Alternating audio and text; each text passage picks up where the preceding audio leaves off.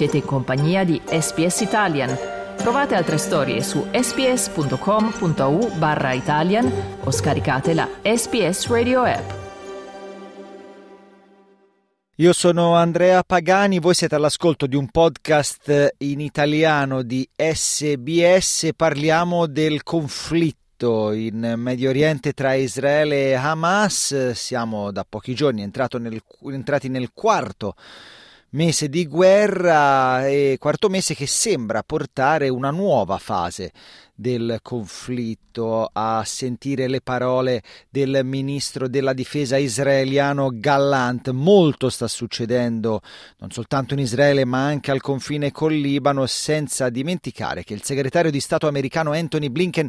è in missione diplomatica in Medio Oriente e dovrebbe essere già sul suolo israeliano, anche se non ne abbiamo ancora la conferma ufficiale. Noi di questo, ma anche della protesta dei politici eh, israeliani alla Knesset, al Parlamento di Gerusalemme, dove si chiedono le dimissioni di Netanyahu per una condotta sconsiderata del conflitto. Parliamo con il giornalista di base proprio a Gerusalemme, Michele Giorgio. Dunque, Michele, partiamo intanto da cosa sta succedendo sul fronte, la situazione militare in questo momento del conflitto. Ma sicuramente al confine tra Libano e Israele in questo momento. A Gaza ovviamente le notizie non mancano mai, sono sempre drammatiche, però uh, le ultime ore sono state segnate da questo assassinio mirato da parte di Israele di Wissam al-Tawil, che un uh, alto comandante, un comandante militare di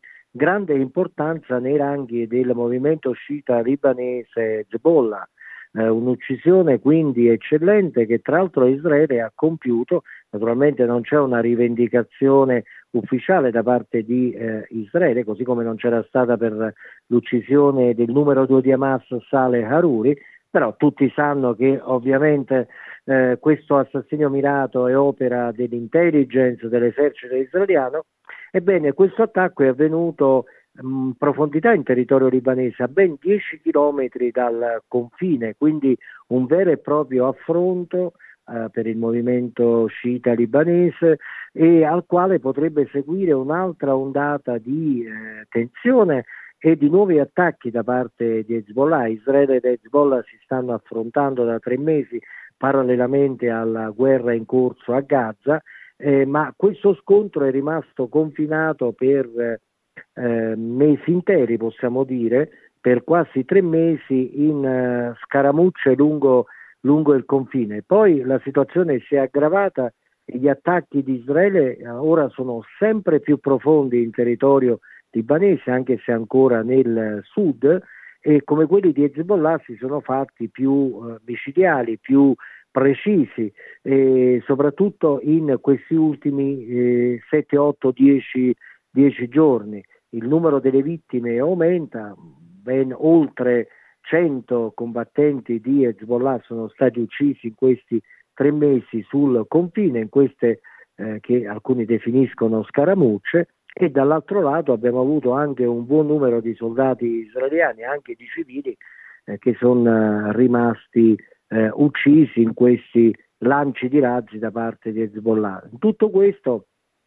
appunto eh, si attende l'arrivo del segretario di Stato americano Blinken che ha proprio la, il compito che ha annunciato è quello di cercare di evitare a tutti i costi un'escalation del conflitto in, eh, in corso un conflitto che eh, non vuole nessuno nella regione, a cominciare proprio dagli Stati Uniti e dai suoi alleati eh, arabi, ma che nessuno può più eh, escludere vista la, uh, la, situazione. E poi naturalmente il segretario di Stato americano affronterà con Israele e anche con l'autorità nazionale palestinese del presidente Mahmoud Abbas il cosiddetto futuro di Gaza, futuro dopo la sconfitta del movimento islamico Hamas ammesso che eh, sia possibile smantellare, distruggere Hamas e la sua struttura non solo militare, anche politica, così come afferma di voler fare Israele.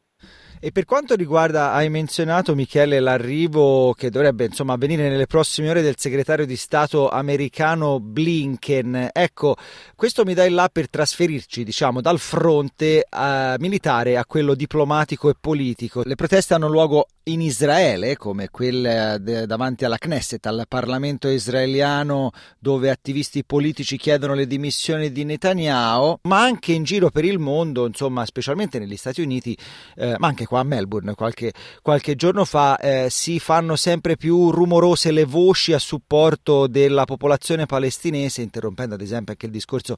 di Biden pochi giorni fa o il traffico a Manhattan. Ecco, qual è la temperatura politica in questo momento a Gerusalemme? Beh, ci sono state anche delle proteste proprio poche ore fa contro lo stesso presidente americano Biden, interrotto da sostenitori dei palestinesi mentre pronunciava un discorso. La temperatura politica è sicuramente in aumento. Bisogna precisare però che le proteste che sono avvenute eh, ieri eh, davanti alla Knesset eh,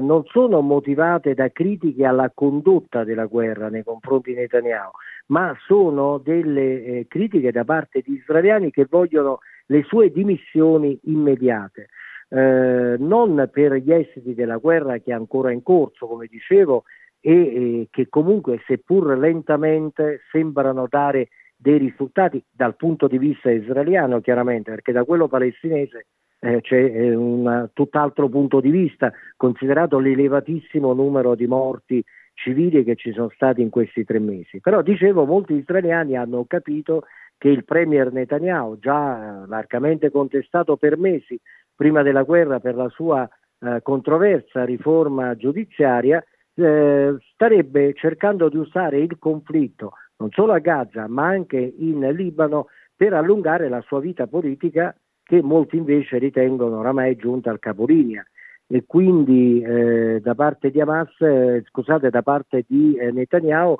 non ci sarebbe l'intenzione eh, reale di farsi da parte e di, fare, dire, di dare spazio ad un'inchiesta politica oltre che militare su quello che è accaduto il 7 ottobre e, e sul fatto che l'intelligence, l'esercito ma anche il suo governo non sono stati in grado di prevedere questo attacco massiccio da parte del movimento islamico Hamas, eh, ma anche eh, l'intenzione da parte di Netanyahu evidentemente di cercare di riguadagnare consensi nel paese in vista delle future elezioni e quindi di rigiocare di nuovo la sua partita politica eh, utilizzando queste eh, possibili vittorie che eh, dovrebbero arrivare dai campi di battaglia, dai, dai, dai, dai teatri di tensione. Eh, ad esempio, molti hanno notato che dopo l'uccisione a Beirut del numero 2 di Hamas, Saleh Aruri, ehm, c'è stato un piccolo balzo in avanti eh, della coalizione di destra guidata da Netanyahu che avrebbe recuperato, naturalmente stando ai sondaggi, eh, due seggi rispetto al passato. Certo, il governo Netanyahu è sempre indietro eh, nei sondaggi, il Netanyahu stesso eh, fa grande fatica nel recuperare consensi, mentre eh, un altro membro del gabinetto di sicurezza ed ex membro dell'occupazione, Benny Gantz,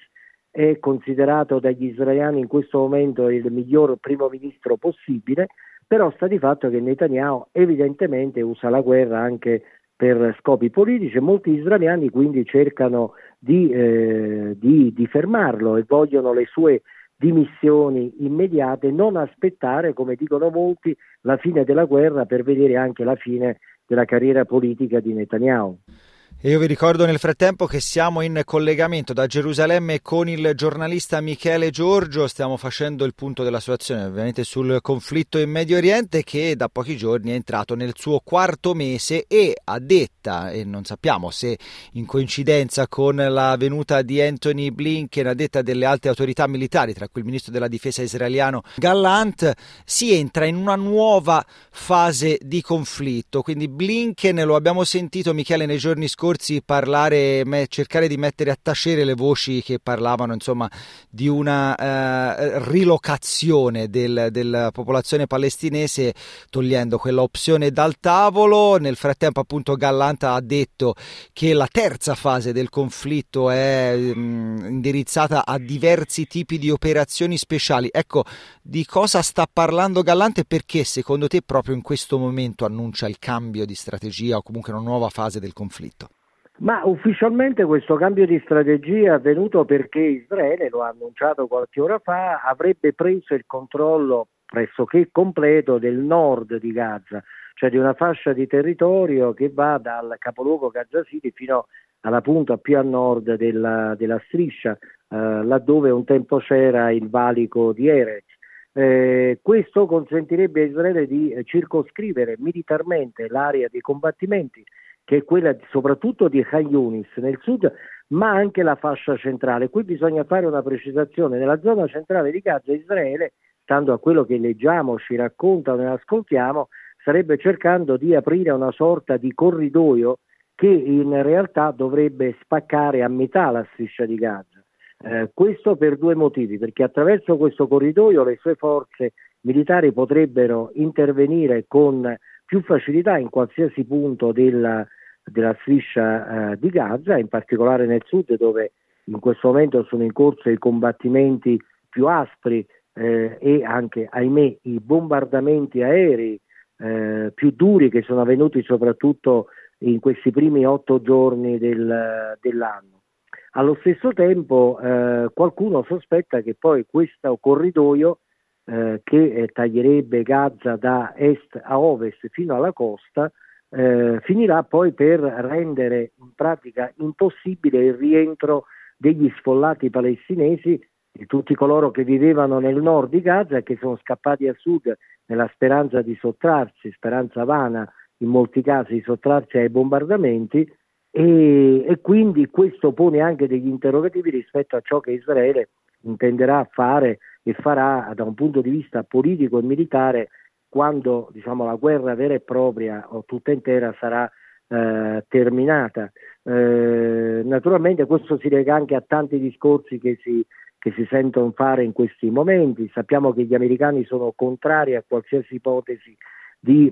reinsediamento volontario, così come in Israele qualcuno chiama in realtà la partenza dei palestinesi dalla loro terra, da Gaza, per andare in altri, in altri paesi. Sappiamo che i coloni israeliani vorrebbero eh, ricolonizzare la striscia di Gaza, ritornare eh, quasi 19 anni dopo da dove furono evacuati per ordine tra l'altro del premier, del premier scomparso israeliano Ariel Sharon